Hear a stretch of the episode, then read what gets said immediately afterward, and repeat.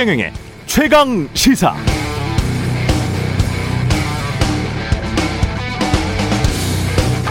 전 세계에서 가장 먼저 백신 접종을 시작한 나라는 영국인데요. 팔십 일 전에 백신 접종을 시작했으니까 우리보다 두 달 반 정도가 앞섭니다. 미국도 칠십사 일 전에, 이스라엘도 육십구 일 전에 백신 접종을 시작했습니다. 그런데 뉴욕타임스가 제공하는 전 세계 백신 접종 현황을 살펴보니까 완전히 백신 접종이 완료된 사람들, 그러니까 보통 두 방 맞는 백시, 백신을 두 방 다 맞은 사람들은 가장 빠르다는 이스라엘도 인구수 대비 삼십칠 점 사 퍼센트, 미국은 칠 점 오 퍼센트, 영국은 일 점 이 퍼센트밖에 되지 않습니다. 세계에서 가장 빨리 백신 접종을 시작한 영국의 인구 대비 완전 접종률이 일 점 이 퍼센트밖에 되지 않는 것은 함의하는 바가 크죠. 첫째, 안전하고 효율적인 집행 능력이 얼마나 빨리 시작했느냐보다 더 중요할 수도 있겠다는 뜻이고요. 둘째, 이렇게 미국이나 영국처럼 인구 대비 오 퍼센트 안팎의 인구만이 완전 백신 접종을 했는데도 확진자나 사망자 숫자가 크게 경, 격감했다는 점은 백신에 대한 기대를 품게 합니다. 게다가 한 방만 맞아도 백신 효과가 있다는 존슨앤존슨 백신은 게임 체인저가 될 수도 있을 것 같습니다. 한국은 지난해 십이월 이 백신 육백만 회 분량을 구매 계약했습니다. 네, 안녕하십니까. 삼월 이일 세상에 이익이 되는 방송 최경룡의 최강시사 출발합니다. 저는 케이비에스 최경룡 기자입니다.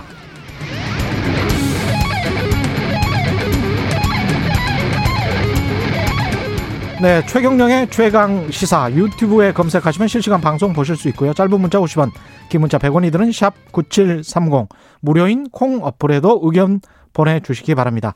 어제 야권 삼지대 단일화 경선에서 안철수 국민의당 대표가 금태섭 전 의원을 꺾고 승리를 거뒀습니다.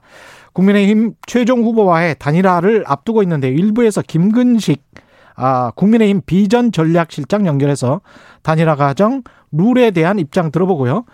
이 부에서는 여의도 정책맨 더불어민주당 홍익표 정책위 의장 만나봅니다.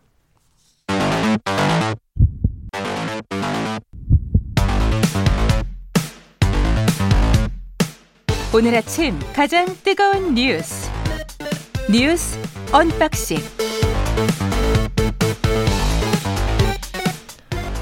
자, 오늘 아침 가장 뜨거운 뉴스 뉴스 언박싱 시작합니다. 민동기 기자, 한겨레신문 하어영 기자 나왔습니다. 안녕하십니까? 안녕하십니까? 안녕하세요. 네.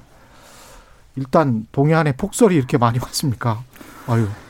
어제 눈이 너무 많이 와가지고요. 예. 어, 피해가 속출했습니다. 뭐 지금 강원도 미시령 같은 고성군 미시령 같은 경우에는 뭐 팔십 센티미터가 넘는 그런 지금 폭설 양을 기록을 했다라고 하는데요. 예. 지금 새벽에 통행이 재개가 됐거든요. 그랬군요. 예, 다 재개가 되긴 했는데 예. 어제 낮부터 이 눈이 오기 시작을 해서 차량들이 이제 제대로 이제 진행을 못했는데 음. 거의 한 뭐 여덟 시간, 열 시간 가까이 뭐 지금 도로에 갇혔다. 음. 이런 어떤 경험담들이 많이 좀 이어졌고요. 한국도로공사가 제설차를 백 대 넘게 투입을 했는데 이 오르막 구간을 다 오르지 못하지 않습니까? 폭설이 내리게 되면. 근데 제설차도 이제 거기에 갇혀버리면서 아. 어제 완전히 좀 주차장을 방불케 했습니다. 특히 이제 뭐 물이라든가 화장실이라든가 음. 어린아이가 같이 이제 가족과 함께 차량에 있는 그런 분들 같은 경우에는 어제 굉장히 고생을 좀 많이 했더라고요. 오늘 뭐 서울에도 눈이 새벽에 온다 그래서 좀 걱정을 해서 네. 지하철 타고 왔는데 네. 다행히도 별로 눈이 오, 안 왔죠. 서울에. 예, 오늘 저도 출근길에 보니까요. 예. 예, 눈은 오지 않더라고요. 근데 음. 이제 좀 지켜보긴 해야 할 것 같습니다. 그러니까 강원도 등지에 이제 오후까지 눈이 좀 더 올 수 있다라는 일단 보도가 있고요. 보니까 곳에 따라서는 십에서 삼십 센티미터 정도 더울 수 있다고 하니까요. 예. 좀 더 지켜봐야 할 것 같습니다. 십에서 삼십 센티미터. 네, 강원도. 네. 예, 예. 강원도. 강원도는 지금 예. 어유 맞네. 오늘 예. 오후에도 눈이 좀 예보가 돼 있어서 예. 좀 조심을 하셔야 될 것 같습니다. 예. 코로나 백신 접종은 이만 명 지금 넘게 된 것 같고요. 예. 어떻습니까? 근데 속도는 좀 빨리 내야 될 것 같습니다. 일단 확진자 수부터 말씀을 드리면요. 예. 그 어, 삼월 일일 영 시 기준으로 삼백오십오 명이니까요. 삼백 명대로 관리가 되고 있는 것 같습니다. 그런데 요즘은 확진자 수 못지않은 게 이제 관심이 백신 접종 상황이잖아요. 그렇죠. 말씀하셨던 것처럼 이만 천백칠십칠 명인데요. 음. 인구 대비 접종률은 영 점 영사일 퍼센트니까요. 예. 말씀하셨던 것처럼 속도를 더 올려야 하는 상황인데 음. 일단은 그 일 분기 당초 목표가 백삼십만 명인데 그 백삼십만 명? 예, 예. 예. 일 분기까지입니다. 예. 당초 목표입니다. 근데 예. 현재까지 백신 공급이 확정된 물량 보면은 음. 팔십만여 명분이거든요. 예. 예. 그러니까 어, 당국에서도 어, 지금 백신 공급과 관련돼서는 좀 더 음. 어, 어, 안심하기는 이르지 않은 상황이 아닌가라는 안심, 지적을 예, 예, 받고 있습니다. 안심할 수가 없어요. 네네. 예. 일 분기라고 해봐야 일, 이, 삼, 삼월 이제 삼월 달 한 달밖에 안 남은 거잖아요. 그렇죠. 예. 근데 이제 백신과 관련해서 이제 음. 좀 속도를 좀 내야 되는 그런 상황이기도 한데요. 음. 제가 보니까 가짜 뉴스가 예. 정말 너무 심각하게 퍼지는 것 같습니다. 아 그래요? 그러니까 제가 어제 또 들은 얘기 중에 하나가 예. 오늘 일부 언론도 보도를 했던데 예. 뭐 칩이 백신에 칩이 들어가 있다. 칩? 예. 디엔에이를 변형시킨다. 혹은 여, 영화를 너무 많이 봤구나 사람들이. 혹은 이게 백신을 맞게 되면 뭐 불임이 된다라는 그런 뭐라 뭐가 된다? 불임을 일으킬 수 있다라는 얘기까지 커뮤니티에 돌아다니고 있습니다 지금. 그러니까 지금 그걸 믿을까? 아니 근데 이게 원래 백신의 지금 네. 접종의 속도를 내야 되는 그런 상황인데요. 예. 어, 이런 가짜 뉴스가 광범위하게 퍼지게 되면은 음. 그 영향을 또 미칠 수밖에 없으니까. 그런 부분에 대해서도 좀 대책 마련이 필요한 것 같습니다. 이게 그 바이러스만 변이가 있는 게 아니고요. 이런 예. 가짜 뉴스도 변이와 변종을 거치면서 논리적 정합성을 갖거든요. 아, 굉장히 구체적으로 네, 전파가 되고 굉장히 구체적이에요. 네. 관계 당국에서 네. 지금은 이 가짜 뉴스에 대해서 좀 적극적으로 이야기를 하고 있지는 않은데 음. 오히려 좀 해명할 필요도 있는 것 같습니다. 이건 아니다, 맞다 이렇게. 그 이거 접종 들어오기 전에 뭐 중국산이다 이런 이야기 또 있었잖아요. 네. 네. 가짜 뉴스가 너무 횡행하니까 그리고 이게. 그리고 이제 속도는 제가 내야 된다라고 생각하는 게 영국도 제가 추이를 쭉 보니까요.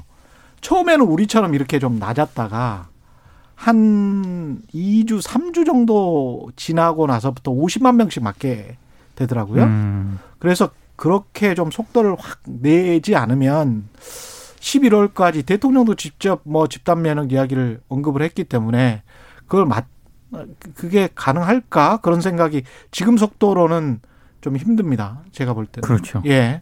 그러니까 이게 또 속도에 있어서 문제는 뭐냐면 음. 그 백신의 공급 물량을 확보를 해도 의료 체계가 감당할 수 있느냐. 음. 그렇죠. 예, 예. 그러니까 순서대로 맞아 들어가면서 혼란을 최소화할 수 있느냐가 또 문제거든요. 그래서 음. 지금 가장 관건은 공급 일정입니다. 그래서 물량을 그렇죠. 확보하는 것이 뭐 가장 중요한 상황인 것 같습니다. 이게 가장 좋은 게 존슨앤존슨 같은 경우는 빨리 들여와서 어떻게 하면 좋은데 네. 미국에서도 지금 당장 이번 달은 한 삼백만 개, 사백만 개 한 다음에 다음 달부터 제대로 공급할 수 있다라는 음. 이야기를 하고 있거든요. 그래서 네. 아, 이것도 좀 큰일이다. 우리는 어떤 식으로 만 그러니까 언제까지 백신이 확실하게 들여온다. 그 계약을 했는지. 그렇죠. 그 계약 조건이 조금 궁금하긴 합니다. 예. 보통은 이제 그 계약 조건이 음. 확정될 때까지 공개는 되지 않는데요. 그렇죠. 그 계획보다는 한 달 정도는 늦춰져 왔던 거는 사실이어서. 그렇죠. 예, 예, 예. 그건 좀 지켜봐야 할 것 같습니다. 참고로 말씀드리면 그 십일월에 집단 면역을 완성한다는 계획인데요. 음. 일 차로 다 맞는 거. 그러니까 다 맞는 거니까 인구의 칠십 퍼센트 정도를 어, 목표로 하는데 예. 삼천오백만 명은 구월까지입니다. 구월까지. 예, 사실은 얼마 안 남았습니다. 예. 그렇죠. 그다음에 이제 앞서서 맞았던 분들, 그러니까 삼월에 사, 삼월이나 사월에 맞았던 분들은 그렇죠. 단계적으로 또 맞을 거고. 네. 한 번 더 맞아야 네. 되고요.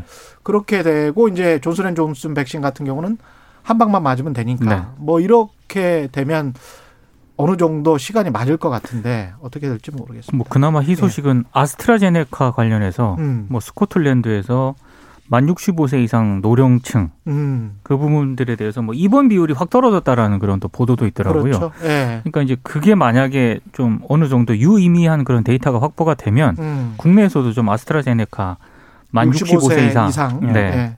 접종이 가능하니까요. 독일에서도 똑같은 이야기가 지금 나오고 있어요. 육십오 세 네. 이상도 맞힐 가능성이 높게 지금 되고 있습니다. 유럽도 그렇습니다. 예. 박영선 어, 민주당 그리고 안철수 국민의당 확정이 됐습니다. 안철수는 이제 금태섭 후보를 꺾고 확정이 됐는데 국민의힘 남았고요. 어떻게 상황은 정리가 됩니까? 일단 지금? 뭐 네. 민주당은 박영선 후보로 최종 확정이 됐는데요. 음. 이번 주는 이제 열린민주당, 시대전환 등과 함께 여권 후보 단일화에 속도를 낼 것으로 보입니다. 그 시대전환 조정훈 후보 있지 않습니까? 네. 사 일쯤에 스탠딩 정책 토론회를 연 뒤에 음. 육, 칠 일 여론조사를 통해서 최종 후보를 결정하기로 일단 합의는 됐거든요. 네. 근데 이제 남은 건 열린민주당 김진애 후보 쪽인데요. 이 원하는 단일화 방식과 태도가 달라서 구체적인 합의는 아직 하지 못한 그런 상태인데 네. 어, 일단 박영선 후보 쪽에서는 이런 얘기를 하고 있습니다. 여권 후보, 그러니까 여권 단일화 필요성에는 공감을 하지만 단일화 구체적인 방식 등은 당이 정해주는 대로 따를 것이다 이렇게 얘기를 하고 있기 때문에 아마 아. 물밑 접촉을 통해서 조금 이번 주는 상황을 좀 봐야 될 것 같습니다. 그렇군요. 어떻게 보통은, 보세요? 예, 네. 보통은 그 여권 단일화는 큰 변수가 아니다라는 이야기도 나오는데요. 음. 사실 한 달 정도의 시간이 남아 있고. 서울시장 같은 경우에는 박빙인 경우가 많거든요. 그렇죠. 예, 지금까지 모든 그 여론이 다 드러난 상황은 아니다라는 판단이기 때문에 음. 여권 단일화도 매우 중요한 변수 중에 하나로 부각할, 수, 부각할 가능성이 굉장히 높습니다. 그리고 결국은 이제 국민의힘으로 입당을 하느냐 마느냐 또는 이 번으로 확정을 하느냐 마느냐 안철수 후보가 네. 또는 뭐 안철수 후보가 아닌 제삼의 후보 뭐 나경원이나 오세훈 후보가 국민의힘 자체적으로 되느냐에 따라서도 약간 민심이 달라질 가능성도 있지 않습니까? 네, 달라질 수 예. 있습니다. 아, 변수는 많습니다. 예. 여전히 그 이사철 앞두고 부동산 변수도 있고요. 그리고 그러네. 예, 예, 이사철 예. 앞두고 있고요. 또 하나는 음. 여전히 그 코로나 이 상황이 어떻게 전개되느냐도 변수입니다. 그렇기 때문에 그렇죠. 예, 예. 그 상황을 좀 더 그 관리해야 한다는 여당 내 의견도 좀 높아지고 있습니다. 그 말씀은 단일화에도 좀 더 신경 쓰자라는 이야기입니다. 단일화에 신경을 좀 쓰자. 근데 뭐 여당 같은 경우는 흥행에 크게 성공한 것 같지는 않아요. 네. 왜냐하면은 야당 같은 경우는 네. 밑에서 이제 차근차근 올라오다가 국민의힘이랑 이렇게 할 것 같고, 네. 그다음에 여당 같은 경우는 그냥 위에서 이미 돼버린 다음에 김진애 후보, 그다음에 조정훈 후보와 지금 이야기를 하는 것이기 때문에 결과가 상당히 좀. 보이는 상황인 것 같아서. 그렇죠. 예. 뭐 더 정확히는요. 음. 그 두 그러니까 여당이든 야당이든 두 곳 다 흥행에는 뭐 성공하고 있지는 않은 것으로 지금까지. 아 그래요? 예. 예. 예. 사람들 별 관심이 없나? 아, 워낙에 어차피... 큰 이슈가 많이 터져가지고요. 아 그래요? 예. 아. 상대적으로 가려진 측면이 있긴 하죠. 예. 미나리 아주 좋은 소식이네요. 골든글러브 최우수 외국 영화상 수상했습니다. 아이고. 이게 외국어 영화상을 수상을 했는데. 예. 조금 상식적으로 납득이 안 되는 부분이 있긴 합니다. 일단 한국계 미국인인 정의상 감독이 연출을 하긴 했는데 브래드 피트가 설립한 영화사가 제작한 미국 영화거든요. 아, 그래요? 미국 영화인데 음. 문제는 대사의 오십 퍼센트 이상이 영어가 아닌 경우에는 외국어 영화로 지금 분류를 하고 있습니다. 골든글로브에서. 외신기자협회가 분류한 그런 규정에 따라서 이게 그렇구나. 그래서 외국 영화상을 이제 수상을 했는데 음. 그래서 뭐 에이피통신 같은 경우에는 이거는 작품상 수상 자격을 박탈을 한 거다. 이렇게 막 아, 평을 하기도 했습니다. 그래요? 예. 어떻게 보면은 본사는 미국에 있고 씨이오도 미국인인데 예? 이상한 규정 때문에 예. 예. 제품이 한국 사람이 많이 만들었다고. 네. 외국어 영화상이 된 거네. 어, 제품도 좀, 예, 제품도 예. 미국에서 만든 거죠. 제품도 미국에서 만들었는데, 예. 아, 좀 그런 측면에서 이게 안타깝네요. 그러니까 작년에 예. 봉준호 감독의 기생충이 똑같은 상황이었거든요. 예. 그때 이제 봉준호 감독이 아카데미에서 그 얘기했잖아요. 이 자막, 음. 자막 얘기를 하면서 얘기를 했었는데 그 이외에도 뭐. 좀 변한 게 없는 것 같습니다. 골든글로브 같은 경우에. 윤여정 씨 같은 경우는 무슨 여우 주연상 이야기도 있었는데 이거는 이건 안 된 겁니까? 네, 그렇죠. 완전히? 다만 네. 이제 지금까지 이십육 관왕을 했기 때문에요. 예. 예, 그것에 대해서는 이렇게 집착하는 분위기는 아니고요. 예. 다만 이제 아카데미 수상 여부에는 좀 기대를 걸고 있는 것 같습니다. 예. 아직 발표는 안 난 거죠, 그러니까. 예, 예, 이제 아카데미. 예. 됐으면 좋겠습니다. 이십육 관왕을 했어요? 유, 윤여정 씨가? 예. 근데 이, 앞으로 이 미나리 작품으로? 네. 근데 앞으로 몇 개 더 이제 몇 개 더 남았어요. 수상 상이 있거든요. 근데 네? 거기서도 유력하게 지금 수상 가능성이 점쳐지고 있기 때문에 음. 네. 더 갈 수도 있습니다. 더 갈 수도 있다. 네. 근데 칠십, 만약에 이런 그렇죠. 데도 아카데미에서 네. 상을 안 준다 그러면은 음. 여러 가지로 좀 문제가 되는 거죠. 야, 미나리가 썬댄스 영화제에서도 심사위원 대상 네. 받았었군요. 네. 네. 삼 일 개봉입니다. 예. 사실은 이제 기자들 입장에서는 보고 말씀을 드려야 하는데 저도 음. 보지 못한 상황이어서 그러니까. 훌륭하다는 말씀만 드리겠습니다. 제 꿈이 썬댄스 네. 영화제 한번 다큐멘터리 나가보는 게 꿈인데 네. 네, 언제 될지는 모르겠습니다만 썬댄스 영화제 한번 출품이라도 해보고 싶습니다. 그 네. 내일 개봉이니까요. 예, 네. 아 훌륭하십니다, 좌우지간. 대단 한국의 이 K-팝 그다음에 K 어떤 콘텐츠 이런 것들은 뭔가 매력이 있나 봐요. 그러니까 계속 이러는 거 보니까 코로나 때문에 이게 잘 체감을 안 받으실 텐데요. 예. 봉준호 감독 기생충이 작년에 아카데미상을 수상을 했거든요. 그렇죠. 지금 이 년 연속 지금 그렇죠. 미나리가 예. 이렇게 또 주목을 받는다고 하는 거는 음. 분명한 힘이 있는 거죠. 대단한 보편성을 가지고 있는 것 같습니다. 네, 뉴스 언박싱 민동기 기자, 한겨레 하호영 기자였습니다. 고맙습니다. 고맙습니다. 고맙습니다. 네, 케이비에스 일 라디오 최경영의 최강시사 듣고 계신 지금 시각 일곱 시 삼십오 분입니다. 오늘 하루 이슈의 중심. 당신의 아침을 책임지는 직격 인터뷰. 여러분은 지금 케이비에스 일 라디오 최경영의 최강시사와 함께하고 계십니다. 네, 서울시장 최종 후보의 윤곽이 드러나고 있습니다. 어제 안철수 국민의당 대표가 무소속 금태섭 전 의원을 이겼죠. 안 대표는 오는 목요일 사 일 국민의힘 후보가 결정이 되면 바로 야권 최종 단일화에 나선다는 계획입니다. 하지만 경선 룰 등을 두고 양측의 신경전이 만만치 않은데요. 신의 한 수가 있다는 국민의힘 김근식 비전 전략실장과 자세한 이야기 나눠보겠습니다. 안녕하십니까? 네, 안녕하세요. 김근식입니다. 예, 안녕하세요. 이 실장님, 어제 안철수 네. 국민의당 대표가 삼지대 경선에서 승리를 했습니다. 어떻게 평가하십니까? 예, 우선 축하드립니다. 예. 일단 그 삼지대에서 금태섭 후보와의 그 단일화 경선을 통해서 어, 원만하게 이렇게 승리했던 것을 축하를 드리고요. 이제 삼지대 경선에서 승자가 결정된 만큼 우리 국민의힘에서도 이제 목요일 날 최종 후보가 결정이 되면 아마 이제 안철수 후보와의 이제 막판 결선 단일화에서 정말 아름다운 단일화를 통해서 이번 서울시장 선거에서 민주당을 이길 수 있는 그런 정말 경쟁력 있고 그리고 야권을 전체의 지지를 한 몸에 안을 수 있는 그런 훌륭한 후보가 선출되기를 기대해 봅니다. 그 안철수 대표도 비슷한 말씀을 했는데 정권 교체를 바라는 국민의 뜨거운 열망에 찬물을 끼얹는 그 어떤 행동도 조심해야 한다. 이것은 어떻게 보면 국민의 힘을 향해 어떤 네. 행동도 조심.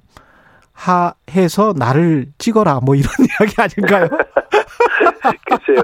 뭐 이제 어제 삼지대에서 예. 이제 후보로 선출됐기 때문에 예. 이제 우리 국민의힘에 대해서 이제 일정한 주문을 한 것으로 해석이 되는데요. 예. 뭐 아마 그, 그 말씀의 맥락은 어, 단일화 과정이라는 것이 역대 우리 한국 정치에서 단일화라는 것이 순탄하게 된 경우도 있고 순탄치 못한 경우도 있고 뭐 여러 가지 경우가 있었기 때문에 예. 이번에 나와 있는 안철수 후보와 우리 국민의힘 후보와의 단일화는 정말 아름답고 순탄하고 그리고 감동을 주는 단일화로 돼야 된다라고 하는 그런 맥락의 말씀이라고 생각이 듭니다. 예. 뭐 전적으로 우리 당에서도 뭐 동의를 하고 있는 거고요. 음. 다만 이제 그 표현에 있어서 그 정권 교체를 바라는 야권을 지지하는 그 국민들의 열망에 찬물을 끼얹는 행동을 해서는 안 된다라고 말씀을 드린 것은. 예. 같은 주문이지만 조금 더 이제 경고를 좀 심어서 말씀하신 게 아닌가 싶고요. 예. 그래서 뭐 그 내용에 대해서는 전적으로 동의를 하고 음. 다만 한 가지 그와 똑같은 내용을 저희들한테 요구하시고 말씀하신 것처럼 그 본인 스스로에게도 한번 스스로 돌이켜보는 그런 말씀이 되셨으면 합니다. 본인 스스로에게도? 예. 그렇습니다. 단일화라고 하는 것에 대해서 어제 말씀하신 그 단일화를 간절히 바라는 서울 시민들의 열망에 찬물을 끼얹어서는 안 된다는 말씀을 저희에게 이렇게 주듯이 또 안철수 후보 측 본인도 한번 그 말씀을 항상 그 새겨 주시기를 바랍니다. 그 감동을 주는 단일화 과정을 말씀을 하셨는데 보도를 보니까요. 단일화를 서두르지 않겠다는 어떤 뉘앙스가 국민의힘에서는 보이는 것 같습니다. 그러니까 극적으로 막판에 단일화를 성공시키는 게 더 어떻게 보면 감동적이지 않을까 그런 어떤 시나리오 같은 게 있는 건가요 혹시? 예, 뭐 제가 말씀드린 아름다운 감, 단일화와 감동적인 단일화라는 것은 단일화를 통해서 예. 오히려 지지가 모아지고 지지가 더 늘어나는 단일화여야 한다는 거고요. 예. 늘상 보면 이제 단일화 삿바싸움을 하다 보면 자기 쪽이 이겨야 된다는 강박관념이 있기 때문에 단일화를 논의하는 그 협상의 과정이 굉장히 지리하고 음. 굉장히 주판화를 튕기면서 계산 속에 보이고 이러기 때문에 그걸 지켜보는 시민들로 하여금 좀 짜증이 나게 될 수도 있기 때문에 예. 오히려 지지가 모아지고 지지가 늘어나는 게 아니라 지지가 빠지고 지지가 줄어드는 단일화일 수도 있거든요. 음. 그래서 이제 그것들을 막자는 게 제가 말씀드린 이제 아름다운 단일화를 말씀드린 거고요. 예. 이제 그런 맥락에서 보면 시기를 어떻게 하느냐의 문제는 어제 안 대표께서는 좀 신속하게 하자는 말씀을 하셨는데, 네. 그건 이제 선거가 지금 한 달 남짓 남은 상황에서 여론조사 지지도에서 상대적으로 조금 앞서 가시는 분이기 때문에 음. 어, 언론 이 단일화를 결론을 내고 어, 본선에 임하자는 말씀을 스스로 제가 이해를 합니다. 예. 그러나 이제 저는 다른 말씀을 드리고 싶은 게 삼월 사일에 우리 당 후보가 선출되면 삼월 십팔, 십구일이 후보 등록일이기 때문에 그 이전까지 단일화를 한다고 생각하면 약 이 주간의 시간이 있습니다. 예. 그 이 주의 시간은 저는 발상의 전환을 하면 단일화의 기간이 바로 우리 야당에게 주어진 야당의 시간에 아름다운 시간이 되는 겁니다. 음. 왜냐하면 어제 박영선 후보로 선출됐기 때문에 박영선 후보로 선출된 여당에 쏠리는 관심보다는 마지막 남아있는 야당의 최종 단일화 과정에 온 국민이 시선을 집중하게 됩니다. 이건 야당의 시간입니다. 예. 그러면 그 이 주라고 하는 야당의 시간을 어떻게 최대한 활용해서 음. 이 단일화 과정을 정말 잘 이끌어내서 본선에 승리할 수 있는, 본선 승리에 기여할 수 있는, 아까 말씀드린 지지가 모아지고 지지가 늘어나는 단일화 과정의 모습을 보여줘야 되기 때문에 예.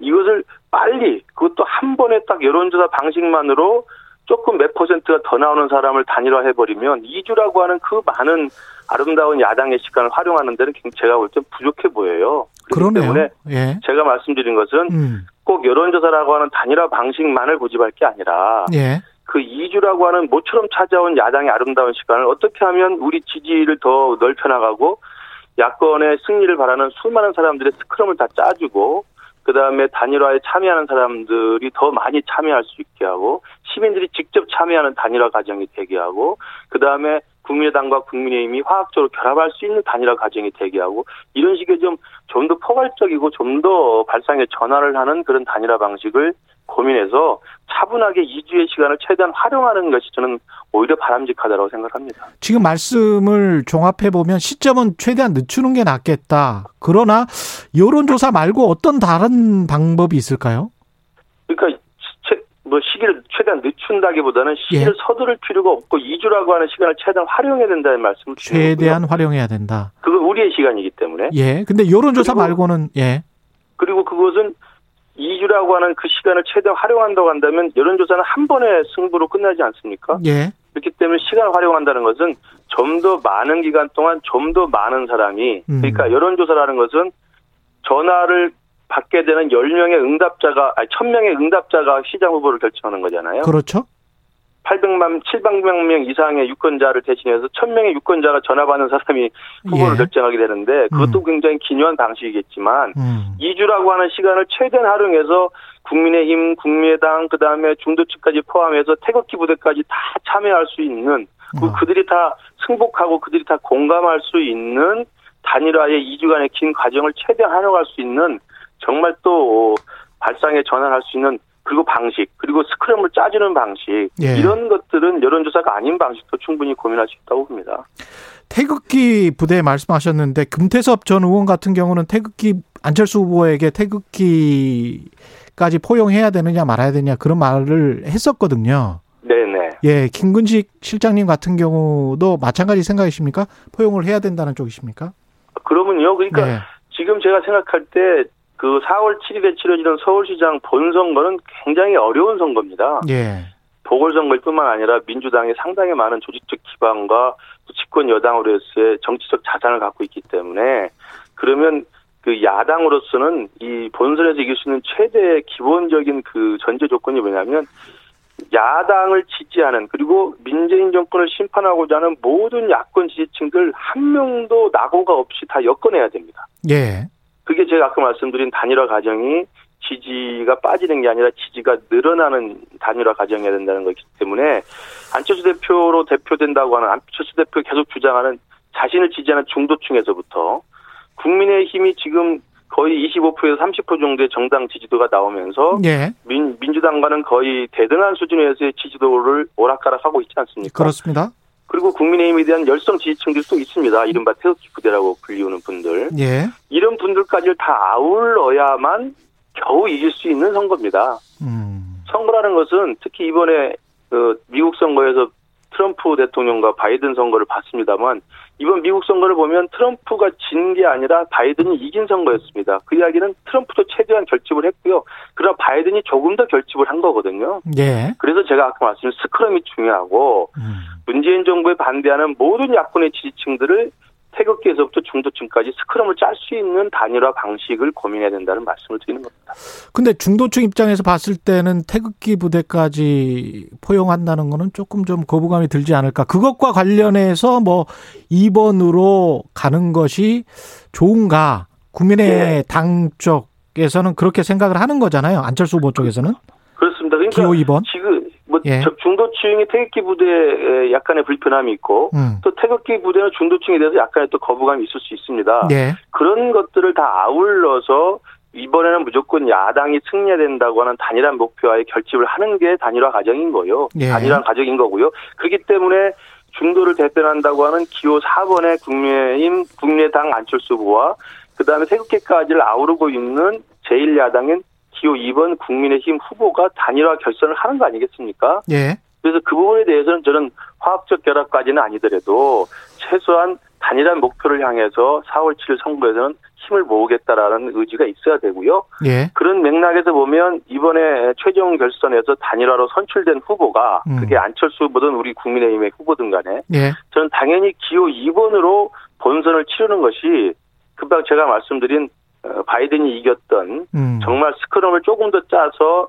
저쪽보다 더 많은 수의 결집력을 모아내는 그런 식의 선거운동으로는 기호 사 번보다는 기호 이 번으로 하는 게 훨씬 더 효율적이라고 생각합니다. 기호 이 번으로 하는 것이 효율적이다. 근데 이제 다른 보도를 보니까 김 실장님이 그 신의 한 수가 있다. 안철수 후보도 도저히 뭐 부정할 수 없는 이런 말씀을 네. 하셨는데 예. 그 지금 쭉 말씀하신 아름다운 시간을 제대로 보낼 수 있는 방식 과 예. 일치하는 무슨 신의 한 수 그거 좀 구체적으로 말씀을 해 주십시오.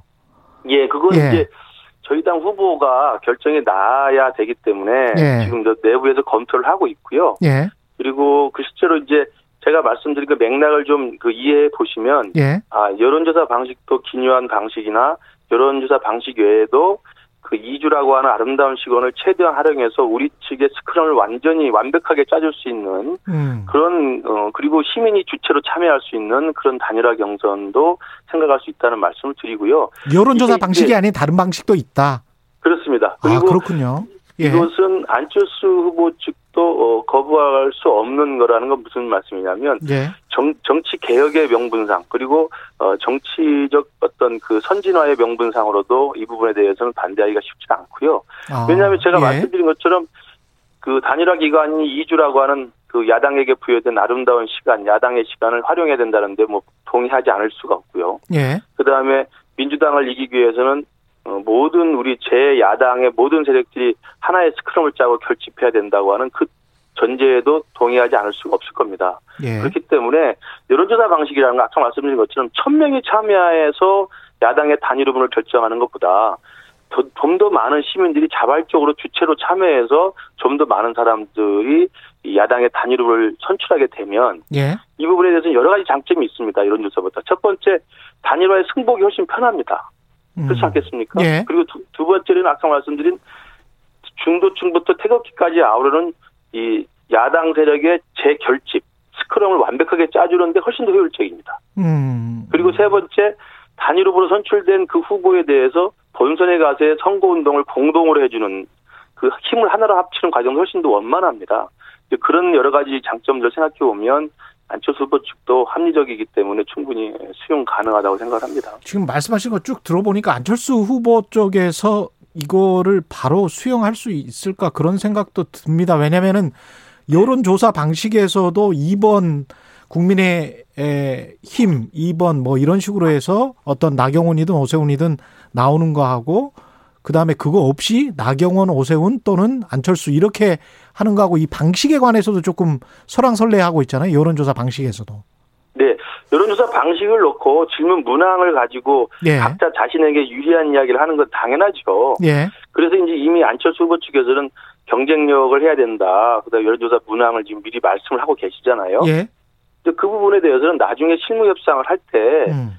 여론조사 방식을 하기로 했으면 그 여론조사를 놓고 질문 문항이나 시기나 뭐 정당 이름을 듣느냐 안 듣느냐를 놓고 서로 협상을 할 필요가 있을 겁니다. 예. 그러나 그것은 굉장히 기술적인 강론에 저는 협상 방식이라고 생각을 하고요. 지금 서두를 필요는 없다고 생각하고요. 그리고 제가 말씀드린 정말 아까 말씀드린 본래 단일화의 목표. 예. 지금 안철수 후보께서는 단일화의 목표를 먼저 말씀하시는데 단일화의 목표를 지금 여당을 이길 수 있는 후보를 뽑는 게 단일화의 목표라고 말씀하시는데 음. 그건 제가 볼 때 조금 미흡한 정의입니다. 미흡한 데피니션입니다. 예. 단일화의 목표는 그게 아니라 아까 말씀 제가 누차 말씀드린 것처럼 지금 앞서가는 이길 수 있는 후보를 뽑는 게 단일화가 아니고요. 단일화의 예. 목표는 단일화로 선출된 후보가 본선에서 이길 수 있도록 도와주는 게 단일화여야 합니다. 음. 단일화여야 합니다. 예. 그래서 그 부분은 조금 생각이 다르고요. 그렇기 때문에 여론조사 방식이라고 하는 안철수 후보가 원하는 식의 프레임에 저희들이 지금 성급히 들어갈 필요는 없다. 음. 그래서 거기에 들어가는 순간 저희들은 뭐 질문 문항을 놓고 논의를 하겠습니다만 그건 추후에 얼마든지 열린 마음으로 저희들이 할 생각이 있고 뭐 합리적으로 안철수 후보의 요구를 더 수용할 생각도 있습니다. 그러나 그것 말고 제가 누차 말씀드린 이 주라고 하는 야당의 아름다운 시간을 최대한 활용해서 본선에서 여당을 이겨낼 수 있는 야당의 모든 제 세력들, 야권의 지지층들을 스크럼으로 확실하게 짜줄 수 있는 그다음에 시민이 주체로 참여할 수 있는 새로운 단일화 방식을 좀 고민을 더 해서 예. 이 두 가지를 같이 이야기했으면 좋겠다는 말씀을 드립니다. 예, 국민의힘 후보는 지금 누가 유리한 상황인가요?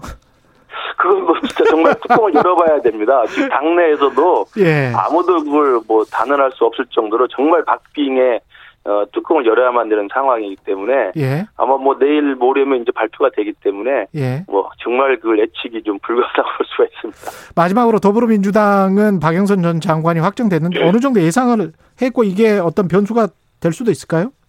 아닙니다. 뭐 박영선 후보가 이길 거라는 거 뭐 대부분의 분석이 또 다 나와 있었고요. 예. 예상대로 박영선 후보가 됐기 때문에 이제는 민주당 후보가 결정된 상황에서 저희들 이 주간에 이제 그 정말 우리에게 주어진 야당의 시간을 활용해서 서로가 그 본선 승리에 기여하는 단일화 과정을 통해서 우리 후보가 결정이 되면 정말 본선을 바로 대비할 수 있는 박영선 후보의 여러 가지 정책의 허점이나 박영선 후보의 여러 가지 약점이나 이큐포인트 같은 경우를 저희들이 지금, 지금부터 미리미리 준비를 다 하고 있습니다. 오늘 말씀 감사하고요. 국민의힘 김근식 비전전략실장과 함께했습니다. 고맙습니다. 감사합니다. 케이비에스 일 라디오 최경영의 최강시사 일 부는 여기까지입니다.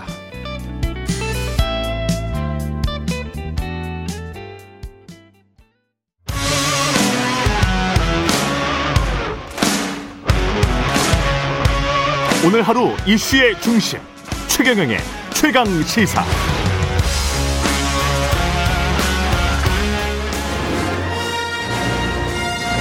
정책 브레인이 최강시사에 떴다. 여의도 정책맨. 네, 매주 화요일 여당 최고의 정책 브레인 더불어민주당 홍익표 정책위 의장 모시고 전국의 뜨거운 현황과 정책에 대한 여당의 고민 들어보는 시간입니다. 여의도 정책맨. 오늘도 더불어민주당 홍익표 정책위 의장 나오셨습니다. 안녕하십니까? 네, 반갑습니다. 최경영의 최강시사 유튜브 검색하시면 실시간 방송 보실 수 있고요. 스마트폰 콩으로 보내주시면 무료입니다. 문자 참여, 짧은 문자 오십 원, 긴 문자 백 원이 드는 샵 구칠삼공, 무료인 콩 어플에도 의견 보내주시기 바랍니다. 사 차 재난지원금 규모화 대상이 최종 확정됐습니다. 그때 말씀을 이십조 원 안팎으로 해주시는 바람에 예, 예 최경영의 최강시사 많이 언론 보도를 타게 돼서 저희는 기뻤습니다. 십구조 오천억. 예. 정도 규모인 것 같습니다. 예. 예. 제가 뭐 틀리지 않게 어느 정도 말씀해 주시죠. 예. 아니, 아주 명확하게 팩트로 말씀을 해 주셔서. 예. 저희도 다행이었습니다. 전달하는 입장에서는 다행이었고요. 예. 소상공인들에게 최대 육백오십만 원까지 지원을 할 수 있습니까? 아, 그, 그 정확하게 그 좀 예. 약간 좀 기사가 정확치 않은 부분이 있는데요. 예. 어, 최대 오백만 원이고요. 최대 오백만 원? 예. 근데 예. 그 나머지 그 좀 붙을 수 있는 게 뭐냐면 전기료를, 음. 어, 전기요금을 삼 개월 정도를 감면해드리거든요. 예. 그게 최소 육십만 원에서 많게는 한 그 한 백팔십만 원까지 그 특히 식당 하시는 분들은 그렇, 예, 예. 그렇겠죠. 그래서 예. 그렇기 때문에 그 경우 한 백만 원 평균 한 백만 원 잡아서 백만 원 정도 추가되기 때문에 가스비 같은 경우도 아, 가스비 원래 포함이 안 됐고 전기요금까지가 예. 포함이 됐는데요. 그러면 한 육백에서 한 육백만 원 좀 넘을 수 있다 이런 정도거든요. 예. 그래서 어, 정확하게 얘기하면 그 육, 육, 뭐 육백오십이다 이렇게 얘기하기보다는 음. 오백만 원의 에, 그 최대 그 버팀목 자금에다가 플러스 전기요금이 약간 플러스 알파로 되는 겁니다. 그렇군요. 그 좀 더 자세하게 좀 설명을 해 주시면 이번에 특수고용직 프리랜서 노동자, 법인 택시기사, 노점상 이렇게 포괄적으로 다 들어가 있는 것 같은데요. 예. 예. 어, 삼 차 재난지원금 때도 일부 그 프리랜서하고 특별, 특고 노동자들이 들어 포함은 됐었습니다. 예. 근데 이번에 조금 더 저희들이, 어, 폭과 이 폭을 넓히기 위해서 문턱을 좀 낮췄습니다. 이제 신청할 수 있는 것들을. 어, 그렇기 때문에 아마 그 지난 삼 차 재난지원금에 비해서는 한 이백만 명 정도 늘어난 대략 한 그 지금 정부 추산으로는 한 육백구십만 명이 해당되는 것으로 저희들이 보고 있습니다. 아, 육백구십만 명? 예. 예. 근데 이제 노점상 같은 경우에 등록된 노점상들이 있잖아요. 네네. 예, 정부나 시에 등록된 사람들이 있을 거고 등록되지 않은 분들도 있을 텐데. 예, 예. 이거 어떻게 합니까? 어, 일단은 등록된 노점상이 대략 한 전국적으로 한 사만 명 정도 추산을 하고 있고요. 예. 지자체. 음. 그다음에 등록되지 않은 분이 훨씬 더 많으시죠. 훨씬 많겠죠. 예, 더 예. 많으신데 그런 분들 대상으로 해서는 이번에 그 한계 그 고용 그 취약계층이라고 있습니다. 예. 그러니까 이제 사실상 고용이 잘 안 돼서 음. 그 소득이 취약한 그 어려운 계층인데요. 이분들이 어. 해당 지방정부에 지방자치단체에 신청을 하면 예. 어, 소득이 없거나 또는 소득이 줄었다는 것이 거의 뭐 인정될 경우에는 음. 어, 그 동일하게 어, 등록된 노점상과 동일하게 지원을 하기 때문에 예. 이번에 지원의 방향은 어, 뭐 노점상이다 어디다 이런 거에 그 포인트가 맞춰 있다기보다는 어, 전체적으로 소득이 줄었거나 생계가 어려운 분들에 대해서 지원을 해드린다 이런 그 의미를 좀 이해해 주셨으면 좋겠습니다. 우리가 굉장히 좀 생계가 어려운 분들에게 그 코로나십구 이전에도 따로 지원하는 몫이 좀 있었지 않습니까? 그건 이제 사회복지 차원에서 예. 어, 이루어지고 있고요. 사회복지 이제 이번에 그 외에도 추가로 해서 음. 어, 저희들이 좀 가는 건데 어, 사회복지의 사각지대에 있는 분들이 주로 대상이 될 것 같습니다. 이번에는요. 아 그렇군요. 예. 예. 대학생에게도 특별 근로 장학금 지급하기로 했습니다. 네네. 그러면 이제 만약에 부모가 이미 지원 대상이다. 예. 자영업을 하신다. 그러면 뭐 다 같이 받을 수 있는 건가요? 네, 그렇습니다. 이거는 예. 왜냐하면 어, 별개의 성격이기 때문에요. 음. 그러니까 이거는 대학생 자녀가 있는 경우 그 장학 이 부모가 폐업을 했거나 예. 또는 실직을 했던 경우 음. 어, 그런 경우에 한해서 어, 아이 그 학생들에게 대학생 그 저 근로장학금을 추가로 그 장학금 지원을 편성을 한 겁니다. 그러니까 어떤 분들은 이렇게 비판하실 수도 있을 것 같아요. 이중 지원 아니냐? 음. 두 번이나 한 가정에 주냐? 예. 그거는 그 가정을 중심으로 한 가정인데요. 음. 어, 국민 개개인 한 분을 보면 그렇지는 않다고 생각을 합니다. 예. 그 일단은 대학생이라는 그 한 그 성인을 대상으로 해서 음. 어, 공부할 수 있는 기회를 어, 국가 차원에서 고등 고등교육에 대한 국가 책임이라는 측면에서 저희가 조금 어, 배려를 했다 이렇게 보시면 될 것 같습니다. 예. 그 이낙연 대표께서는 국회 심의 과정에서 십구조 오천억이 아니고 이십조 원을 넘길 것 같다 이런.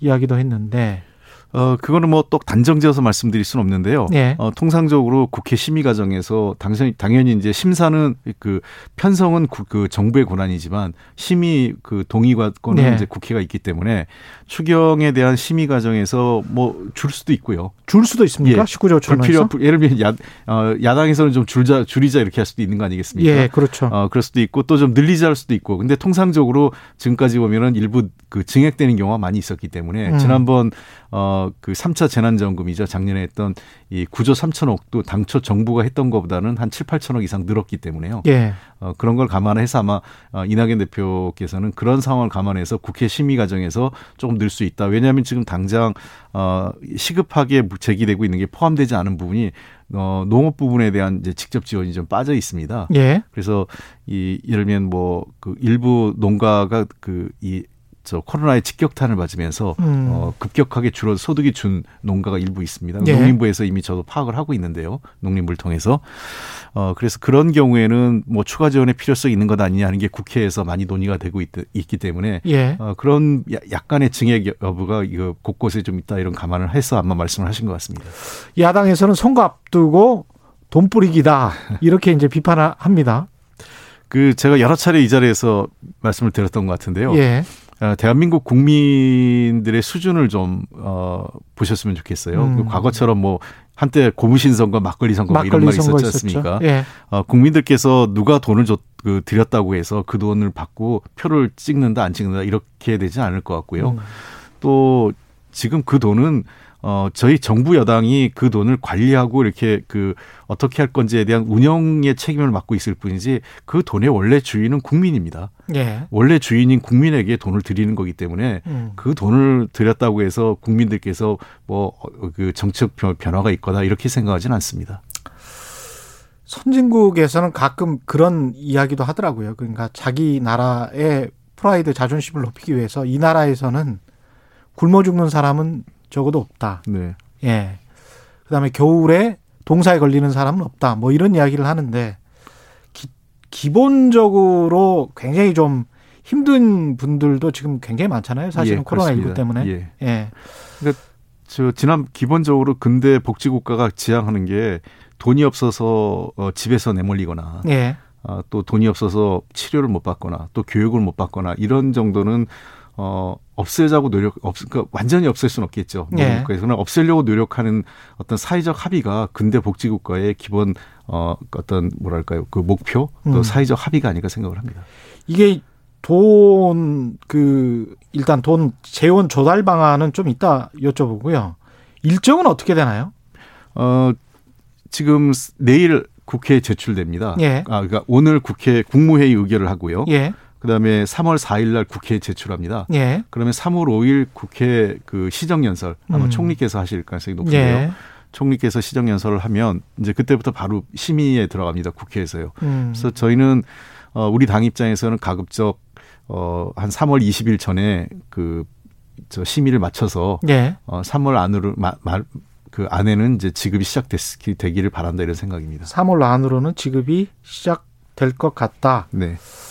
만약에 일정이 제대로 되면 예. 예. 이 돈 한 이십조 원 정도 되는데 재원 조달은 어떻게 하나요? 어, 지금 실제 추경 편성 추가로 그 예산이 확보돼 필요한 게 한 십오조고요. 십오조? 예, 지난번에 예. 이제 제가 기정 예산 이미 확보된 예. 예산까지 포함해서 이십조 이십조 음. 어바웃이라고 예, 예. 그 안팎이라고 했기 때문에 예. 어, 십구조 오천억 중에 사조 오천억은 이미 확정된 예산을 다시 음. 저희가 활용하는 거고요. 예. 어, 십오조 중에서 한 구점구조 원이 국채 발행을 하게 될 것 같습니다. 아. 나머지는 세계 잉여금이라든지 예. 기금 등을 활용해서 음. 어, 나머지 한 그 오점일조 원 정도가 확보되는 거기 때문에요. 예. 어, 그렇게 해서 십오조의 그 추가적인 예산을 확보할 예정입니다. 구조 구천억 한 십조 원 정도 되는데 이거는 이제 국채를 어떤 방식으로 발행을 합니까? 어, 그건 이제 그, 요번에 그 추경 심의 과정에서 이미 국채 발행까지 다 동의를 받는 거기 때문에. 예. 하고 나면 이제 정부가, 어. 이제까지 했던 방식하고 방식. 똑같이. 예, 그렇습니다. 한국은행에서 직접 인수하는 방식도 이야기를 하, 하고 있던데요. 그거는 정부하고 협의한 건 아니고요. 아, 그래요? 예. 한국은행은 네. 독립된 중앙은행이기 때문에 네. 어, 통화정책과 관련돼서 한국은행의 판단이 있습니다. 이미 그 추경과 무관하게, 음. 어, 토, 한국은행에서 그 국고채, 그 국채 단순 매입 의견을 이주열 한국은행 총재께서 밝히셨죠. 예. 한 금년에 한 오조에서 칠조 정도를 상반기 중에 단순 매입하겠다라는 음. 얘기하는데 이제 우리가 뭐 잘 아시겠지만 그 한국은행이 통화 정책을 통해서 시중의 돈 그 통화를 관리하지 않습니까? 예를 들면 예. 어, 돈을 좀 풀어야겠다고 생각할 음. 때에는 그 시중에 있는 국채를 매입하고요. 그렇죠. 그럼 돈이 풀리는 거고. 예. 그다음에 너무 돈이 많이 풀려서 좀 인플레가 우려가 있다 할 경우에는 어, 국채 도리어 국, 국채를 팔아서 음. 어. 가지고 있던 국채를 팔아서 시중에 돈을 끌어들여서 통화 관리를 하는데 지난해에도 한 십일조 정도 어, 국고채 단순 국채 단순 매입을 했었고요. 예. 이번에도 아마 상반기 중에 오 내지 칠조 정도 어, 단순 매입 방침을 밝혔기 때문에 어, 일종의 그 통화 약간의 확 그 이 뭐랄까요, 양적 완화의 흐름을 이어가고 있다. 그런 기조를 한국은행이 모든 전 세계 오이시디 국가들의 중앙은행과 유사한 형태로 정책 판단을 하고 있는 것 아닌가 생각합니다. 이게 잘 가면 이제 소비 진작되고 매출 증대돼서 성장률 제고에 도움을 줄 텐데, 잘못하면 통화량이 증대돼서 인플레이션을 일으키고 환율이나 이제 통화 가치 하락에도 영향을 줄 수 있다. 예. 이제 여러 가지 시나리오가 나올 것 같은데, 그 정도 규모, 지금 있는 빚에서 또 십조 원 정도 더 국채를 발행하는 그 정도 규모에 관해서는 괜찮다라고 판단을 하시는 겁니까? 음, 우선은 이 화폐 가치 하락이라는 거는 다른 나라들은 예를 들면 국, 그, 저 국채를 발행하지 않고 네. 긴축 정책을 하는데 우리만 할 경우에 문제가 될 건데요. 그렇죠. 그렇죠. 현재 우리 네. 같은 경우 전 세계적으로 좀 비슷하게 음. 국고를 국채를 발행하고 있고, 도리어 네. 한국의 국채 발행이 다른 나라에 비해서 적은 수준입니다. 훨씬 적습니다. 예. 네. 그다음에 두 번째는 한국이 여전히 수출 그 오늘 이제 수출 통계 어제 발표가 됐는데 네. 수출이 굉장히 좋습니다. 음. 전반적으로 그 환율의 우려, 그 어떤 화폐 가치 하락은 좀 적다고 생각을 하고요. 네. 인플레 우려 같은 경우도 도리어 최근 지금 한 이 년간 인플레보다는 디플레 우려가 훨씬 컸었습니다. 그렇죠. 영 퍼센트대 예. 소비자 물가 상승률이었기 때문에 음. 최근 장, 작년 말부터 조금 어, 그 한 일 퍼센트 이상의 물가 상승률을 보이고 있어서 예. 전분기보다는 어, 그 좀 물가가 오르고 있다 이런 느낌은 있지만, 여전히 그 적정 물가 상승률, 그러니까 음. 전 세계 국가들이 적정하게 본다는 건 이 퍼센트, 이 퍼센트 초반대의 예. 물가 상승을 보는 거에 비해서는 여전히 낮은 수준의 인플레이기 때문에요. 음. 어, 당장 말씀하신 대로 인플레 우려라든지 또는 화폐 가치 하락의 우려는 저는 크지 않다 이렇게 보고 있습니다. 예. 가덕도 신공항 특별법이 통과가 됐는데 여론조사는 국민 절반 이상이 부정적이다. 이렇게 나왔습니다. 예. 아마 예. 그 아직 그 가덕도 공항이 왜 필요한지, 음. 그다음에 가덕도 공항이 갖는 경제 효과가 무엇인지에 대해서 예. 어, 잘 설명이 안 되는 가운데 국회에서 좀 더 어, 너무 급하게 한 것 아니냐 이런 음. 우리, 우려나 비판이 예. 있으신 것 같습니다. 그건 뭐 당연한 우려와 비판이라고 생각을 하고요. 어, 앞으로 그 이 그 가덕도 공항이 최근에 몇, 뭐 한두 달 사이에 논의가 됐다는 건 아닙니다. 이미 예. 십몇 년 전부터 그. 그 저 논의되었던 상황이기 때문에 가덕도 공항에 대한 어떤 경제적 효과, 그다음에 필요성에 대해서 저희가 좀 잘 홍보해 나갈 필요가 있지 않을까 생각을 합니다. 왜 필요한 겁니까? 잠깐이라도 홍보를 한번 해보십시오. 네, 예. 그 우리나라 경제 규모로 봤을 때 지금 인천공항만 있는데요. 네. 어, 사실은 그 우리나라 경제 규모라면 두 개 정도의 관문공항은 필요하지 않을까 생각을 하고 있고, 음. 특히 지역 균형 발전이라는 측면에서 동남권의 국제공항, 그 허브공항의 필요성이 계속 제기돼 왔었습니다. 음. 그것이 정치적 이유로 인해서 소위 그 영남권 내의 갈등, 또 정치적 정당권 정당들 간의 입장 차이로 인해서 선택을 하지 못하고 결국은 어.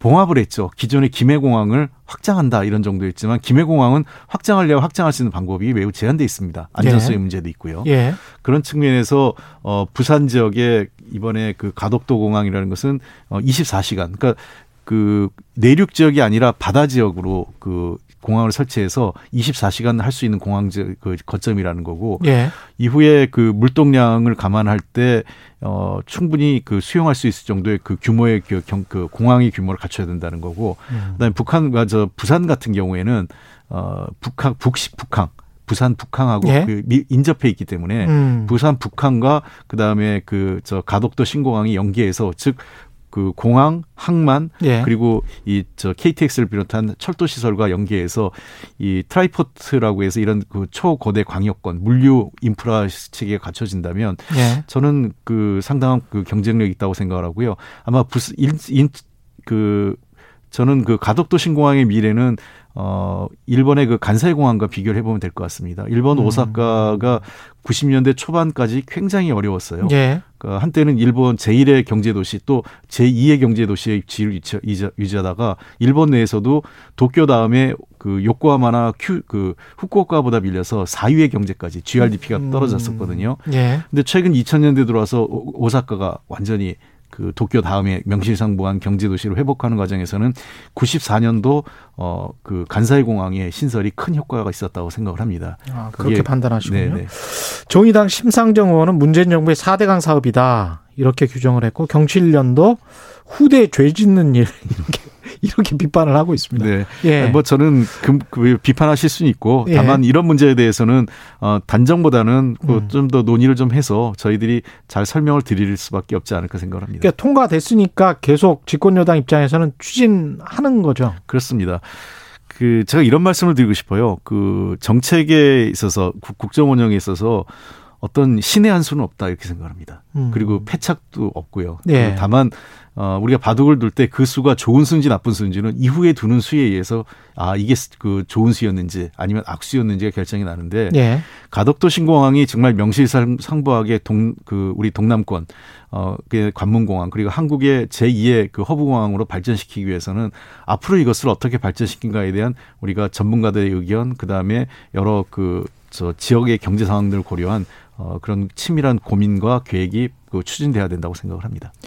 일 세대 일 주택자들에 대한 종부세 부담 완화 방향은 지금 여야 의원들이 네. 무슨 입법안을 내놓고 있는 겁니까? 네, 네. 법안이 다양한 형태로 좀 발의됐고요. 예. 어, 뭐 다양한 의견이 있습니다만 아직까지 뭐 그 정부 차원에서는 그 문제에 대해서 고민하고 있지는 않습니다. 예를 들면 주로 논의되는 게 어, 그 장기 보유자에 대해서 예. 좀 종부세를 예. 완화해 주는 것.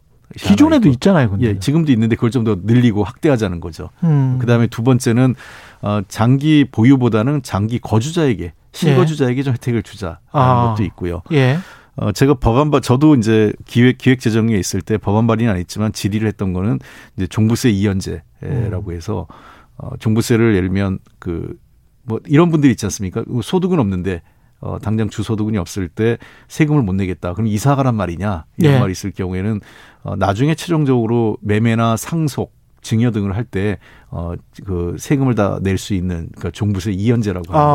것들. 그런 건 미국에서 이제 좀 하고 있어요. 그래서 네. 그런 방안은 도입을 좀 검토해 보라라고 제가 기재위에 있을 때도 기재부 장관에게 질의를 한 적은 있습니다. 그래서 어, 종, 그 세금의 자체가 뭐 어, 우리가 지금 뭐 최근 들어서 집값이 너무 상승하면서 예. 뭐 그 부담스러운 면도 있기 때문에 음. 어떻게 해야 될까 고민이 있고요. 그러나 다만 어쨌든 그 부동산 가격이 오른 만큼 또 그에 따른 적절한 어, 그 세, 그 세제에 대한 환원도 필요하지 않느냐 형평성 음. 차원에서 이런 문제 제기에 또 다른 국민의 여론이 있기 때문에 그렇죠. 무주택자들은 당연히 그렇게 생각을 네, 하죠. 그렇습니다. 예. 예. 뭐 왜냐하면 집값이 오른 거에 비해서 세금이 올라가는 것은 당연히 집값이 오른 걸 못 따라가지 않습니까? 예. 그래서 그런 측면에서 어, 저는 뭐 균형 잡힌 논의가 필요하다. 그러니까 음. 어, 너무 집값 그 집값이 급속히 상승하거나 큰 부담으로 어, 그 거주를 할 수 없게 되는 것까지 문제지만 그렇다고 예.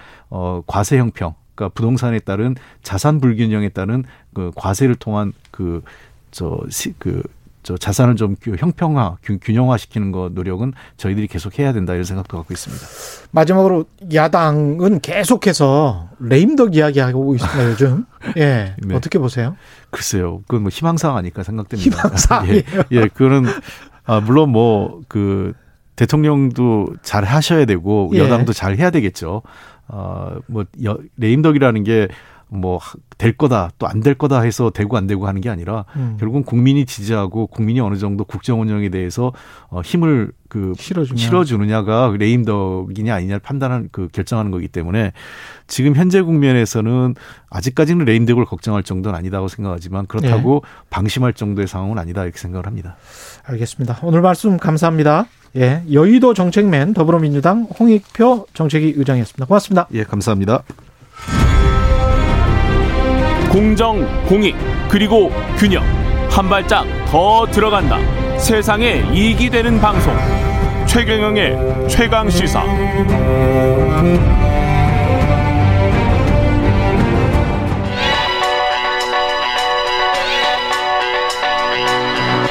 최강시사. 김수민의 눈. 네, 김수민의 눈. 김수민 평론가 나와 계십니다. 안녕하십니까? 반갑습니다.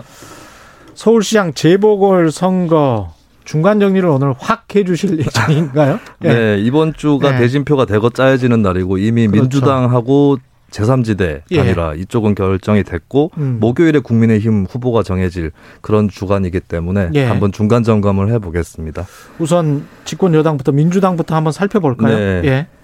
박영선 후보가 육십구 점 오육 퍼센트, 우상호 후보가 삼십 점 사사 퍼센트 표차가 음. 좀 많이 났는데요. 예. 우상호 의원이 당초에 서울시 의원 다수의 지지를 받는 등의 당심 조직에서 좀 두각을 보였었는데도 당내 경선에서도 오십 퍼센트 차지하는 당내 경선에서도 이제 박영선 육십삼 점 오사 퍼센트 어. 거의 더블 스코어 승리를 했습니다. 예. 이게 사실 돌아보면은 당심이 민심을 거스른 선거는 많지 않았었다. 근데 우상호 후보 측에서는 당내 네. 경선에서는 우리가 좀 유리할 것이다 이런 이야기 많이 했었잖아요. 네, 근데 예. 어떤 조직을 떠나서 지금 민주당은 권리당원들의 힘이 굉장히 강한 예. 그런 당원 중심 정당으로 바뀌어가고 있는 과정이고 음. 어, 당원들도 나가서 이길 수 있는 후보를 선호한다라고 경쟁력을. 하는 것이 그렇습니다. 예. 본선 경쟁력에서 여론조사에서 줄곧 박영선 후보가 우위에 있었기 때문에. 예. 그 결과를 당원들도 참고를 했다고 보여지고 그리고 박영선 후보가 예전에는 좀 친문 성향 당원들한테는 인기가 높지 않은 편이었는데 예. 최근에 예를 들어서 박영선 후보 캠프에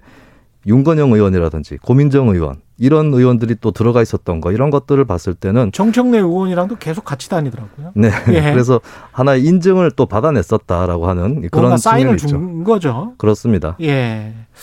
박영선 후보 같은 경우는 이제 범여권 군소정당, 열린민주당하고 시대전환 단일화를 추진하게 되는데 네. 어떻게 될 것 같습니까? 이것도? 삼월 팔일 전에 끝을 내야 됩니다. 왜냐하면 시대전환과 열린민주당 음. 후보가 예. 각각 조정훈, 김진애 현역 의원이거든요. 예. 현역 의원이 서울시장 나가려면은 삼십 일 전에 보궐선거의 경우는 사퇴를 해야 됩니다. 음. 삼자 단일화가 원래는 유력했는데 열린민주당 쪽에서 반발을 했어요. 예. 시대전환이 민주당 위성정당 같이 해가지고 의원을 낸 정당이기 때문에 더 가까운 정당이니까 더 먼저 해야 된다. 우리는 예. 나중에 하겠다. 이게 촌수 정리를 해준 거예요. 비유하자면. 아 그렇군요. 예, 뭐 시대전환하고 민주당은 이촌이고 예. 열린민주당하고는 사촌이다. 이렇게 저는 그렇게 비유를 또 해보겠는데 예. 예, 그래서 시대전환을 거쳐서 열린민주당으로 이 단계 단일화를 하게 됐습니다.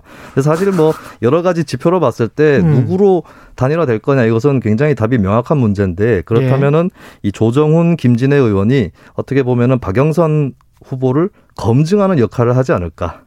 아. 조정훈 의원 같은 경우는 주 사 점 오 일째가 아니라 주 사 일째를 해야 된다. 그렇죠. 이런 그렇죠. 입장을 강하게 내비치고 있고 김진애 음. 의원은 컴팩트 도시라든지 수직 정원 이런 박영선 후보의 공약을 비판을 했었거든요. 음. 이런 공약 부분이라든지 정책에 대한 검증이 집중적으로 또 한 번 더 이루어지지 않을까 그렇게 보여집니다.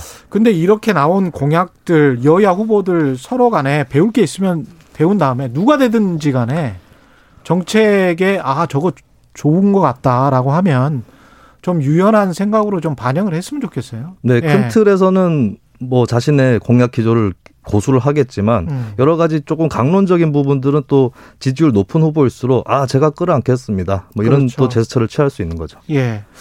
근데 박영선 후보 같은 경우는 친문의 어떤 그 민심은 얻었다라고 지금 말씀을 하셨는데 앞으로의 관건은 뭡니까 그러면? 앞으로 범여권 단일화 과정이라든지 이후의 본선에서 박원순 전 시장에 대한 태도, 특히 성추행 사건에 대한 입장 이런 것들을 계속 질문을 받게 될 것 같습니다. 그런데 음. 현재 박영선 후보 입장이 나와 있는 게 피해자와 상처받은 분의 마음을 보듬을 수 있는 방법이라면 할 수 있는 건 다 해야 한다. 이 기조거든요. 예. 이게 지지층 일각에서는 반발을 할 수 있는 기조인데 그래도 어쨌든 외연 확장이라든지 이런 것들을 음. 위해서 앞으로 계속 원칙적인. 이 예. 기조로 갈 가능성이 높아 보이고요. 음. 관건은 결국에 정권 심판 프레임을 얼마나 불식시키느냐입니다. 예. 여기서 정면으로 맞서 싸우기보다는 선거 프레임을 치환시키는 거죠. 아. 그래서 이미 그 카드가 나온 것이 일 잘하는 시장이라는 슬로건이 어제도 당선 소감에서 등장을 했거든요. 예. 그래서 인물이라든지 능력 이런 쪽으로 선거 구도를 바꾸는 그런 음. 노력을 박영선 후보 측에서는 할 것 같습니다. 나는 일 잘한다. 예. 그렇죠. 그러니까 야, 야당 후보들도 일 잘할 수 네. 자, 잘하는 그러니까 후보들 있잖아요. 정권에 예. 대한 심판이 중요한 것이 아니라 예. 일 잘할 수 있는 사람 사람을 뽑아야 된다. 뭐 이 논리로 가겠죠. 예, 이미지는 그게 앞선다라고 이제 본인은 생각을 하는 것 같고요. 네. 예. 국민의당 안철수 대표와 무소속 금태섭 전 의원 간의 승부는 안 대표가 승리는 했는데 네. 금태섭 전 의원도 얻은 게 많은 것 같고 안 네. 대표도 뭐. 없고 이런 것도 많은 것 같고 어떻습니까? 안 하는 것보다는 하는 게 나은 경선이었던 건 맞는 음. 것 같습니다. 왜냐하면 다른 당이라든지 진영에서 경선을 진행하고 있는데 뭐 혼자 이렇게 뛰고 있으면 좀 외롭죠. 그리고 주목 효과도 떨어지는 거라서 하는 것이 더 나았던 것 같고, 안 대표 같은 경우는 퀴어 퍼레이드 논란 때문에 좀 비판을 많이 받았는데, 예. 이게 또 지지율 상으로는 크게 영향은 아직 없다라고 보여지는 측면이 또 있는 것 같습니다. 음. 반대로 금태섭 의원 같은 경우는 전 의원 같은 경우는 퀴어 퍼레이드 발언을 통해서 소수자 권리를 정면으로 옹호할 수 있는 얼마 안 되는 정치인이라고 예. 하는 그런 존재감은 얻었다라고 볼 수가 있겠고요. 음. 그리고 금태섭 전 의원은 신당을 추진한다 이 설이 나오는데 이것은 좀 불투명할 것 같습니다. 왜냐하면 그 금태섭 전 의원이 중도하고 진보 쪽에 이미지가 걸쳐져 있는데 예. 한쪽은 국민의당 쪽하고 겹치고 음. 한쪽은 정의당 쪽하고 겹치거든요. 예. 과연 독자적인 틈새를 찾아서 깃발을 꽂을 수 있을까? 음. 이거는 좀 의문이 있는 건 사실입니다. 근데 이제 결국에 미래를 내다보려면 단일화가 된 안철수 대표 쪽의 서울시장이 당선이 돼야 뭐 서울시정에 같이 참여를 한다든가 그렇죠. 예, 이것이 이제 담보되어야 아마 금태섭 전 의원의 활로도 열리지 않을까 그렇게 보여집니다. 아까 그 김근식 국민의힘 비전전략실장하고도 그 이야기했는데 태극기 세력의 포용 여부 네. 국민의힘 쪽에서는 당연히 포용해야 된다. 그다음에 안철수 금태섭 사회에서도 그 말이 나왔었잖아요. 그런데 안철수 쪽에서도 이건 포용해야 되는 거 아니냐 그러면서 어떻게 보면 그런 스탠스가 나중에 본선으로 가면 중도층에게 어떻게 비칠지는 모르겠습니다. 이 과정도. 네, 그것은 분명히 플러스 마이너스 효과가 있는 것이고 음. 사실 태극기 부대라든지 그쪽 표심은 굳이 그렇게 접근을 안 해도 그냥 자동적으로 뭐 정권 심판 프레임을 통해서 흡수될 수도 있는 거였는데 자꾸 거론하면 그렇죠. 안, 안 중도라든지 진보 그 이쪽으로 외연을 예. 확정해야 된다는 게 안철수 대표 입장이었는데 음. 그 부분에서는 전략적 손상이 갈 수도 있겠습니다. 예. 그러면 국민의힘 후보와 이제 단일화는 해야 되는데 안철수 대표 같은 경우는 네. 기호 이 번 이거는 어떤 영향을 미칠까요? 하, 그 국민의힘 후보와 단일화를 해서 만약에 안철수 대표가 뽑힌다면 네. 입당을 해야 되는 건지 어떻게 해야 되나요? 안 대표는 일관되게 국민의힘 후보로 나갈 경우에 중도 확장성이 떨어진다라고 음. 하는 것이어서 거부할 가능성이 높다고 볼 수 있는데 예. 국민의힘의 판단 기준은 결국 이건 것 같아요. 안철수로 단일화가 되더라도 민주당한테 승리하면 그것이 곧 국민의힘의 승리인가? 좀 그렇게 비춰지면은 단일화를 더 수월하게 할 가능성이 높을 것 같고 음. 그게 안 될 것 같으니까 이제 안철수 대표를 국민의힘으로 입당시키려고 하는 네. 그런 담론들이 계속 이어지고 있는 것이죠.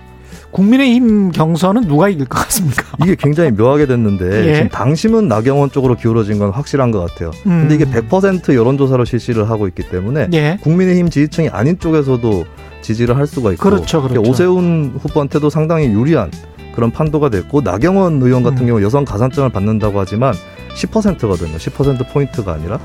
그래서 굉장히 팽팽한 않다. 대결이 될 것 같습니다. 오늘 말씀 감사하고요. 김수민의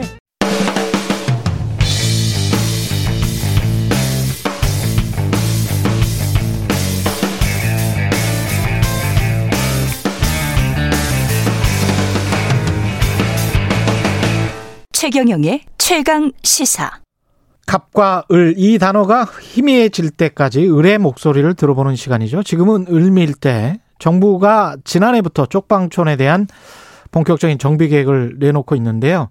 영, 영등포 쪽방촌은 사업이 진행되고 있고 얼마 전에는 서울역 쪽방촌에 대한 계획도 발표가 됐습니다. 쪽방촌 개발, 지역 재생의 의미가 있기는 합니다만 그 안에 사는 사람들, 쪽방촌 주민들에게는 어떤 영향을 미치게 될까요? 먼저 쪽방촌에 거주하고 계신 주민 이야기 들어보겠습니다. 관련 활동 중인 시민 어, 사회단체 활동과도 연결을 이어서 합니다. 쪽방촌에 거주하고 계신 주민 A씨 연결합니다. 안녕하세요. 예, 반갑습니다. 예, 지금 어디에 거주하고 계십니까? 서울역 아, 쪽? 저는, 저는 양동에 근무, 저, 저 거주지가 있습니다. 어디요? 양동, 양. 양동? 예, 남동 경찰서티에요. 아, 그렇군요. 예. 네. 그곳에 사신 지는 얼마나 됐나요? 사 년 됐습니다. 사 년. 예. 이게 쪽방촌이라고 하면 잘 사람들이 이미지가 어느, 어느 정도 면적이 되, 되나요? 그게? 뭐, 사팔짜리 합판 한 양도 좀 뭐 근거이 될까 말까 합니다. 합판 한, 사람 몸 합판, 하나. 예, 예. 사팔짜리 합판 한 당이요. 예, 예. 사팔짜리 합판 하나. 예. 예. 집에 그러면 냉장고 같은 거는 없으실 것 같고요? 예, 냉장고 있습니다. 냉장고는 있으시고요. 냉장고 예, 놀자리는 예. 있고, 조그마한 예. 거. 예. 예.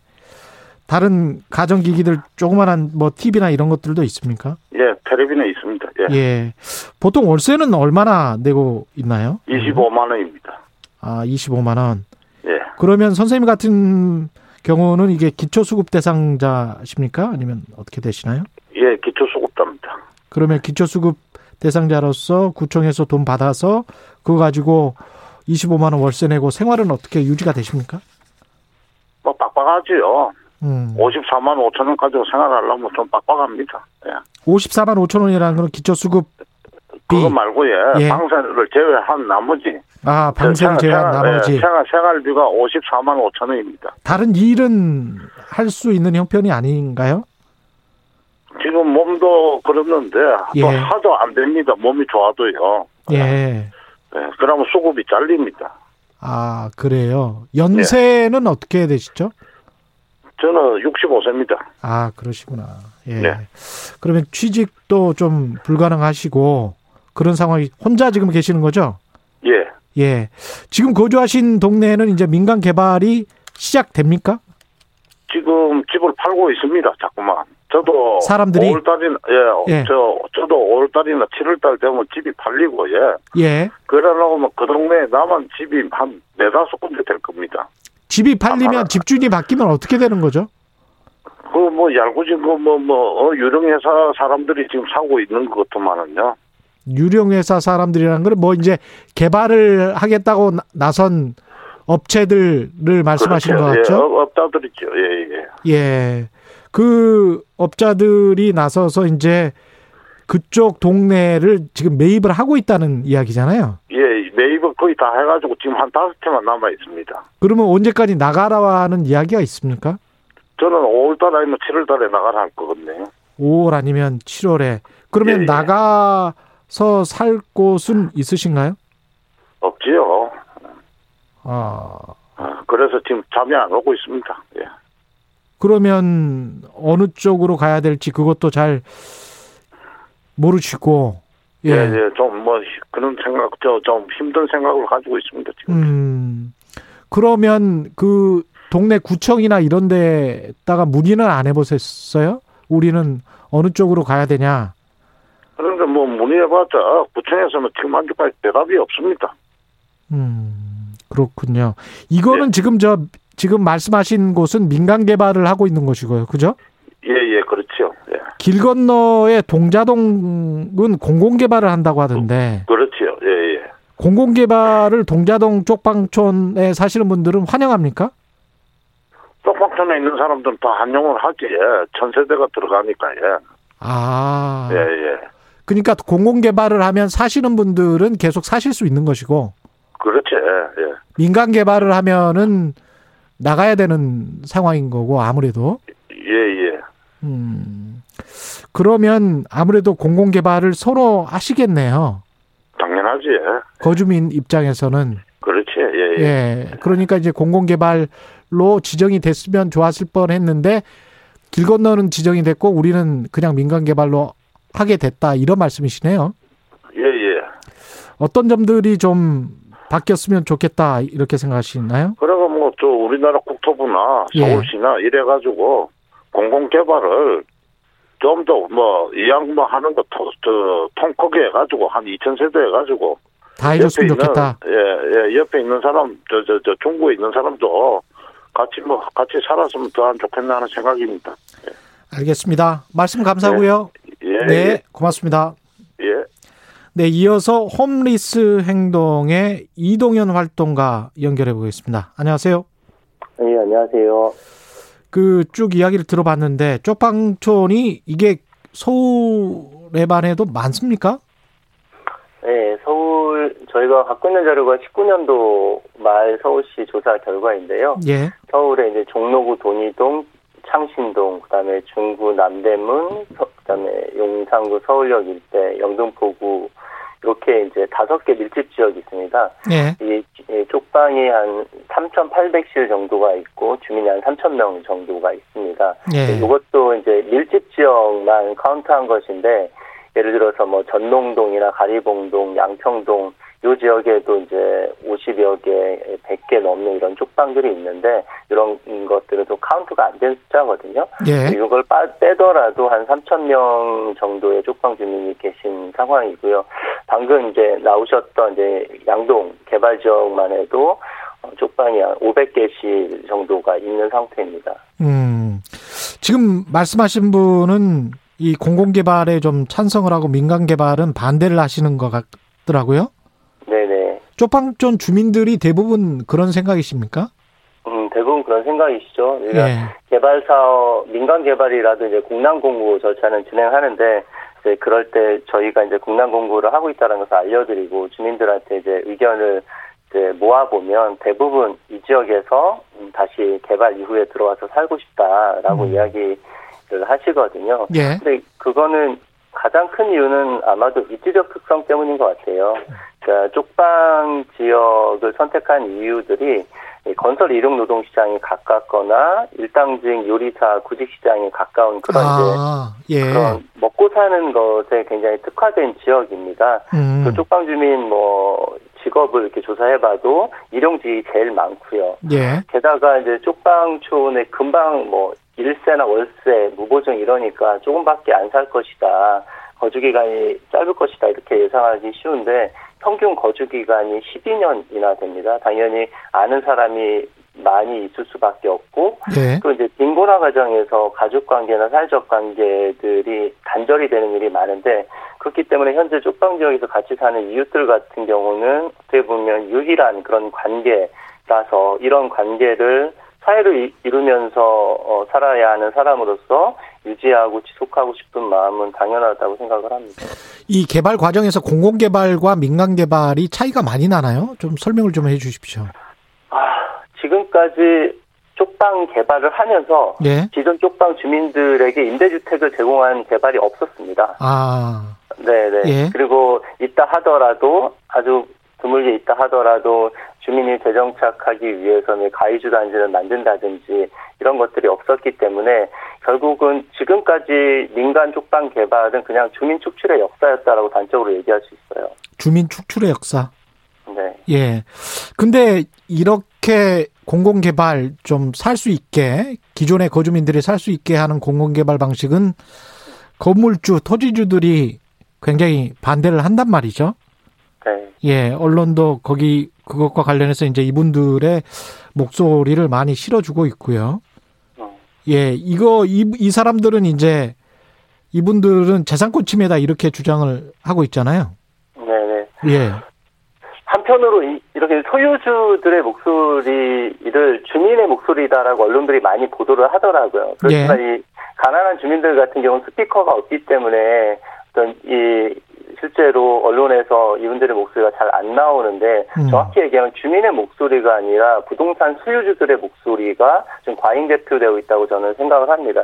일단 뭐 그들의 주장을 좀 보면 예. 일단 강제 수용이다라는 주장에 대해서는 공공주택특별법 이십칠 조가 이제 공공주택 사업자는 어, 공공주택 지구 조성을 위해 토지 등을 수용할 수 있게 정하고 있습니다. 예, 법률에 근거한 절차를 진행하고 있는 것이죠. 예. 전혀 불법이 아니고 합법적인 법률 행위를 정부가 하고 있다라는 점 명확히 해야 되고요. 두 번째로 적정한 보상이 아니다라는 점에 대해서는 어떤 수준이 적정하냐라는 것에서 상이 굉장히 좀 다른 것 같습니다. 예. 이미 국토부가 그 보도자를 통해서 밝힌 바가 있는데 이제 소유자에게는 현 거래 시세를 고려한 감정평가 가격으로 보상을 하기로 했거든요. 예. 현 시세를 고려한다라고 했는데 얼마나 더 어, 고려를 해야 될지 잘 모르겠고 그리고 음. 또 하나 어, 뭐 우리 재산을 뺏어간다 이런 주장도 하시는데 그 사업 지구내 거주자하고 그다음 비거주자 중에서도 무주택자인 소유주에게는 분양주택의 공급권을 주기로 하였습니다. 아, 예. 네, 네, 이미 주기로 한 거죠. 음. 그래서 이런 정당보상, 이 이상의 정당보상을 이야기하는 것은 저는 과하다고 보고요. 네. 이미 동자동 공공주택 사업지구는 십오 년도에 예, 과거부터 지정되었던 지구단위 계획을 변경시켜줬습니다. 그래서 음. 십오 년도에 개발이익을 더 가져가게 완화를 해줬는데요. 기존에는 오 층 이십 미터 이하로만 건축할 수 있게 되었는데 이것을 최고 십팔 층, 평균 십이 층으로 건축할 수 있게 완화를 시켰고, 그 전에는 구역이 한 개였던 것을 세 개로 쪼개줬습니다. 그래서 네. 개발 계획을 수립하기 용이하게 해줬습니다. 다만 오 년 이내에 세부 개, 개발 계획을 세워라. 그렇지 않으면 원래 계획, 이제 오 층으로 원래 계획으로 환원하게 했는데 그 기간들을 소유주들이 도과한 겁니다. 넘긴 거죠. 음. 어 그러면 이렇게 어, 정부는 이미 서울 정부와 서울시는 어, 십오 년도 그런 완화 계획을 통해서 개발 이익을 충분히 보장할 수 있는 어떤 완화 계획 그리고 기간을 어, 충분히 주었다라고 생각을 합니다. 네, 그것을 이행하지 않은 것은 저는 더 많은 완화를 요구해서 개발 이익을 가져가기 위한 어떤 소유주들의 판단이었다라고 생각하는데요. 음. 지금 와서 어떤 그런 주장을 하는 것은 음, 좀 과하다고 생각을 합니다. 이 재건축 재개발 관련해서 민간의 소유주들이 최근에 거래하신 분들, 그다음에 투기적 성격으로 매입을 한 분들 같은 경우는 시세보다 높게 거래를 했을 가능성도 있고 네. 그분들 입장에서는 이제 자기가 산 시세가 있는데 오래전에 사서 그 지역의 지주였던 사람들은 그 이런 불만이 덜할 수 있을 거는 같은데요. 예. 그렇게 투자의 목적으로 산 사람들이 특히 그 이런 공공 개발을 반대를 할 것 같습니다. 보니까. 네네. 네. 네. 그러니까 그분들 같은 경우는 뭐 가령 정부로부터 보상을 더 많이 받든지 뭔가 용적률을 더 높여서 하지 않으면 민간 개발이 훨씬 낫다는 그런 거죠 지금. 그렇죠. 그렇기 예. 때문에 공공개발을 하는 것이죠.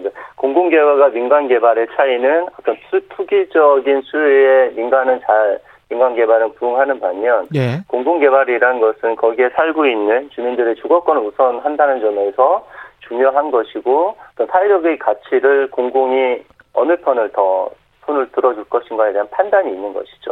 예. 그러면 지금 방식의 공공개발 더 보완해야 될 점이나 뭐 이런 것들은 없을까요? 어, 무엇보다도 저는 그런 외부의, 아, 흔들림에, 음. 아, 저는 흔들려서는 안 된다라고 생각합니다. 여기서 외부라고 아, 하면? 소유주들이 어떤 개발이 극대화하기 위해서, 예. 어, 뭐, 이제 이야기하는 것이고, 음. 지금 보면 이제 공공개발을 중심에 놓고 재산권과 주거권이 충돌, 를 하고 있는 것이거든요. 네. 그런데 이제 공공주택특별법이라는 것은 어떤 주거권을 보장하기 위한 법률이고 그 법률의 취지에 맞게 진행하는 것이 맞다고 생각합니다. 그런 측면에서는 지금 그리고 말씀하셨다시피 재산권을 충분히 보장해주지 않는 것도 아니다. 공공개발을 네네. 했다고 해서. 그래서 네. 재산권과 주거권이 뭐 서로 간에 충돌하고 있는 사례다. 이렇게 보기도 좀 힘들 것은 같습니다. 근데 소유주들 같은 경우는 재산권을 무한대로 추구하고 싶겠죠. 그러니까 그런 주장을 하는 것이고요. 음, 알겠습니다. 조금 다른 프레임에서, 다른 각도에서 볼 필요가 있겠습니다. 예. 지금까지 홈리스 행동의 이동현 활동가였습니다. 고맙습니다. 네, 고맙습니다. 네, 케이비에스 일 라디오 최경영의 최강시사 듣고 계신 지금 시각은 여덟 시 사십오 분입니다. 최경영의 최강시사는 여러분과 함께합니다. 짧은 문자 오십 원, 긴 문자 백 원이 드는 샵 구칠삼공, 어플 콩과 유튜브는 무료로 참여하실 수 있습니다. 네, 최경영의 최강시사 최강인터뷰 박대기 기자 나와 있습니다. 안녕하십니까? 네, 안녕하십니까? 예, 현대차 아이오닉 오 관련해서 저도 에스엔에스에서 네. 그... 이 교수님들도 제가 이제 페북 친구분들이 그런 분들이 많은데 네. 관심이 있으신 분들이 꽤 있더라고요. 네, 아무래도 이제 국산 차로서는 처음으로 본격적인 전기차가 나온 셈이기 때문에 네. 어, 이게 과연 테슬라랑 경쟁이 될까? 그게 이제 핵심적인 관심사였거든요. 박대기 기자는 실물 봤습니까? 아니요. 아직 실물 본 사람은 아무도 없습니다. 왜냐하면 그 공개 행사 자체를 온라인으로 예. 했기 때문에요. 예. 아직까지 기자들한테 공개된 그런 상황은 아닙니다. 그러면은 그 동영상으로 한번 본 거죠? 네. 어, 어떻던가요? 어, 일단 테슬라와 좀 차이라고 하면은 이게 이제 씨유브이라고 예. 좀 어, 차체가 큰 차이기 때문에 실내 예. 공간이 상당히 넓은 편이고요. 음. 어, 앞, 앞, 뒷바퀴 축하고 뒷바퀴 축 사이 거리가 삼 미터 정도로 팰리세이드보다 십 센티미터 정도 길다. 그래서 상당히 큰 차라고 보시면 될 것 같습니다. 큰 차네요. 네. 예.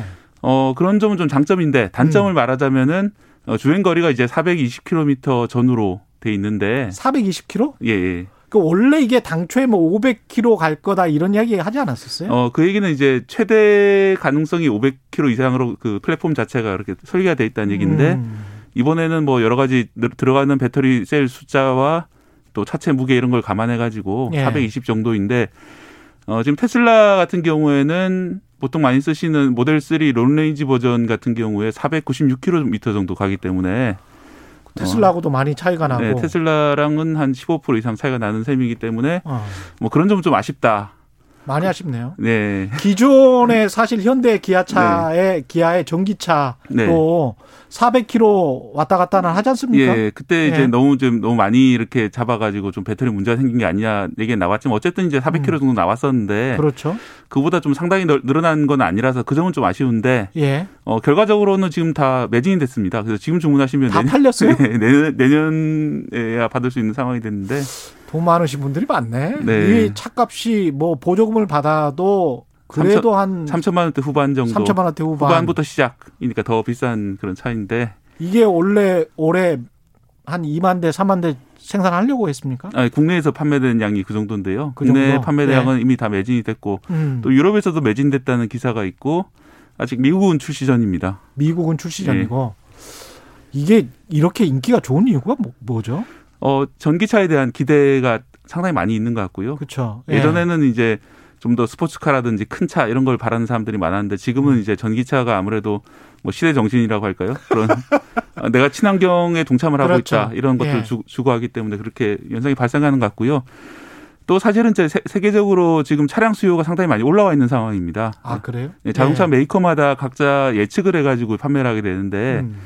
어, 실제로 예상했던 것보다 훨씬 더 코로나 이후의 그런 펜트업 수요, 그러니까 어, 반발 수요, 음, 예. 예, 그런 것들이 훨씬 세기 때문에 어, 실제로 자동차 회사들이 만드는 부품 중에 특히 이제 차량용 반도체가 부족해서 어, 생산을 멈추고 있는 곳이 정말 많습니다. 테슬라까지 예. 지난주에 멈추기 시작했거든요. 그렇군요. 예. 네. 그 사실 현대 기아차를 제외한 거의 세계 대부분의 자동차 회사들이 지금 생산 차질을 빚고 있는 상황이고 뭐 차질 대수가 육십만 대 이상 또는 백만 대 가량 갈 거다 이런 예상이 나오고 있고요. 현대 기아차는 왜 우리 반도체 회사들이 옆에 있어서 그렇습니까? 어 사실 이제 안타깝게도 차량용 반도체를 국내 회사가 거의 만들지는 않습니다. 어 대부분 이제 수입하는 회사들이 많고요. 음. 특히 이제 타이완에서 파운드리에서 제조하기 예, 그렇죠. 때문에 예. 어, 대만이 문제인데 대만도 어, 사물인터넷 이런 것 때문에 반도체가 너무 많이 밀려 있어서 이거를 공급 제대로 하려면 육 개월에서 일 년 정도 걸린다고 보고 있습니다. 음. 우리나라 같은 경우는 지난해 이제 수요가 많이 줄진 않았기 때문에 예. 계속 공급망을 유지했던 면이 있고요. 또 작년 초에 그 와이어링 하니스라고 음. 차량 내부 전기 배선이 부족해가지고 어, 차를 못 만들던 때가 한 달 정도 있었거든요. 예. 어, 그런 과정을 거치면서 아, 이 자동차 부품 수급을 좀 잘 관리해야 되겠다. 재고 관리? 예, 예. 그런 것들 때문에 좀 역설적으로 먼저 주사를 맞아가지고. 아. 괜찮은 상황입니다. 부품 재고를 좀 많이 쌓아놨나 보네요, 예. 현대 기아차는. 예, 그럼에도 불구하고 이번 달부터는 아마 좀 위험할 거다. 이런 현대 기아차도. 예. 예. 이 반도체 부족 현상은 산업용 반도체 지금 디램 가격도 많이 올라가고 있던데. 네. 예. 어떻습니까? 일단은 이제 좀 긍정적으로 보자면은 이게 음. 바로 이제 코로나 이후에 경기가 살아나고 있는 한 과정입니다. 그렇죠. 경기가 살아나서 예. 많이 팔리다 보면은 부품이라든지 음. 기존 수요에 맞춰서 예상했던 것보다 훨씬 더 많이 수요가 몰리면서 차질이 벌어지고 있는 현상이거든요. 예. 자동차도 그런 현상으로 보이고요. 음. 이 반도체 부족 같은 경우는 특히 이제 최근에는 디지털 전환이라고 전에는 반도체를 쓰지 않았던 많은 물건을 반도체로 들어가게 되고 또 파이브지 시대로 오면서 또 반도체 소유가 늘어나기 때문에 예. 단기간에 해소되는 문제는 아닌 것 같고요. 상당히 좀 장기간 갈 수 있는 문제로 보입니다. 근데 지난해 말까지만 해도 서버용 반도체를 충분히 구매를 이미 해놔서 네. 올해 이천이십일 년에는 그래 그렇게 반도체 수요가 그렇게 빅 사이클이 올 것 같지는 않다. 네. 수포 호황 사이클이 내년쯤에 오지 않을까 이렇게 이제 이승우 유진투자증권 네. 애널리스트도 전망을 저도 그걸 하고 봤었습니다. 예. 예. 그랬었는데 네. 이게 생각보다 좀 빨리 오른 것 같아요. 네. 아마 그때 말씀하신 건 주로 이제 디램 쪽을 말씀하셨던 그렇죠. 것 같고요. 예. 사실은 지금 문제가 발생하는 것은 시스템 반도체 음. 쪽이 더 많습니다. 그래서 예. 시스템 반도체, 차량용 반도체라든지 통신 반도체라든지 이쪽이 더 부족한 그런 상황입니다.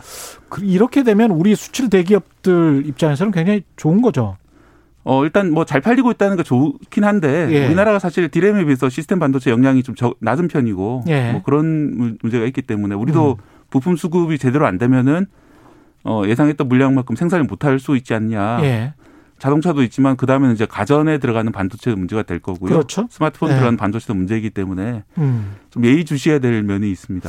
디램가는 계속 올라가고 있고 텍사스 오스틴에 있는 그 공장, 네. 삼성전자 공장 같은 경우도 한파 때문에 전력이 셧다운되면서 이것도 아직 공장 재개 안 하고 있죠. 예, 지금 재개했다는 뉴스는 아직 안 들려오고 있는데 예. 아마 조만간 재개는 될 것 같다 이렇게 업계에서 얘기를 하고 있는데요. 예. 거기서 사실 테슬라에 들어간 반도체를 만들고 있거든요. 그렇죠. 그렇기 때문에 이 재개가 되더라도 일주일치 생산 못한 것 때문에 나중에도 좀 물량 부족이 발생할 수 있는 그런 상황입니다. 이것도 그렇고 그다음에 사실은 미국이 중국을 견제하면서 반도체 물량을 서방 전력 내에서만 어떻게든 소화하려고 하는 네. 그런 측면들이 있기 때문에 네, 지난주에 이제 바이든 행정명령에 서명을 했었는데요. 예. 사 대 품목에 대해서 공급망을 점검하겠다. 음. 거기 이제 반도체와 자동차용 배터리 그리고 휘토류하고 의료 의약품 원료가 들어가 있는데요. 그렇죠. 특히 이제 그 중에 두 가지가 우리나라 주력 생산품이잖아요. 반도체랑 음. 자동차용 배터리인데 그렇습니다. 어 이것을 사실은 이제 우리나라에서 오스틴 공장이라든지 반도체도 미국 공장들이 많이 들어가 있는 상황이기 때문에. 우리나라는 큰 문제가 없고 오히려 기회가 될 수 있지 않느냐 업계에서는 좀 기대를 하고 있는데 예.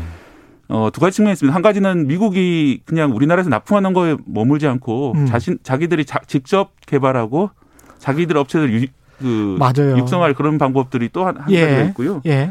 또 하나는 이제 그렇게 됐을 경우에 중국으로 가는 물량을 미국으로 보내달라. 음. 미국이 강하게 압박할 경우에는 우리는 약간 좀 중간에 낀 그렇죠. 그런 위치가 되기 때문에 예. 좀 그런 점에 대한 좀 우려도 나오고 있는 상황입니다. 근데 이게 지금 당장 우리가 우려할 거는 아니고 그렇다고 해서 뭐 미국에서 반도체 공장을 지금 당장 뭐 만들어서 네.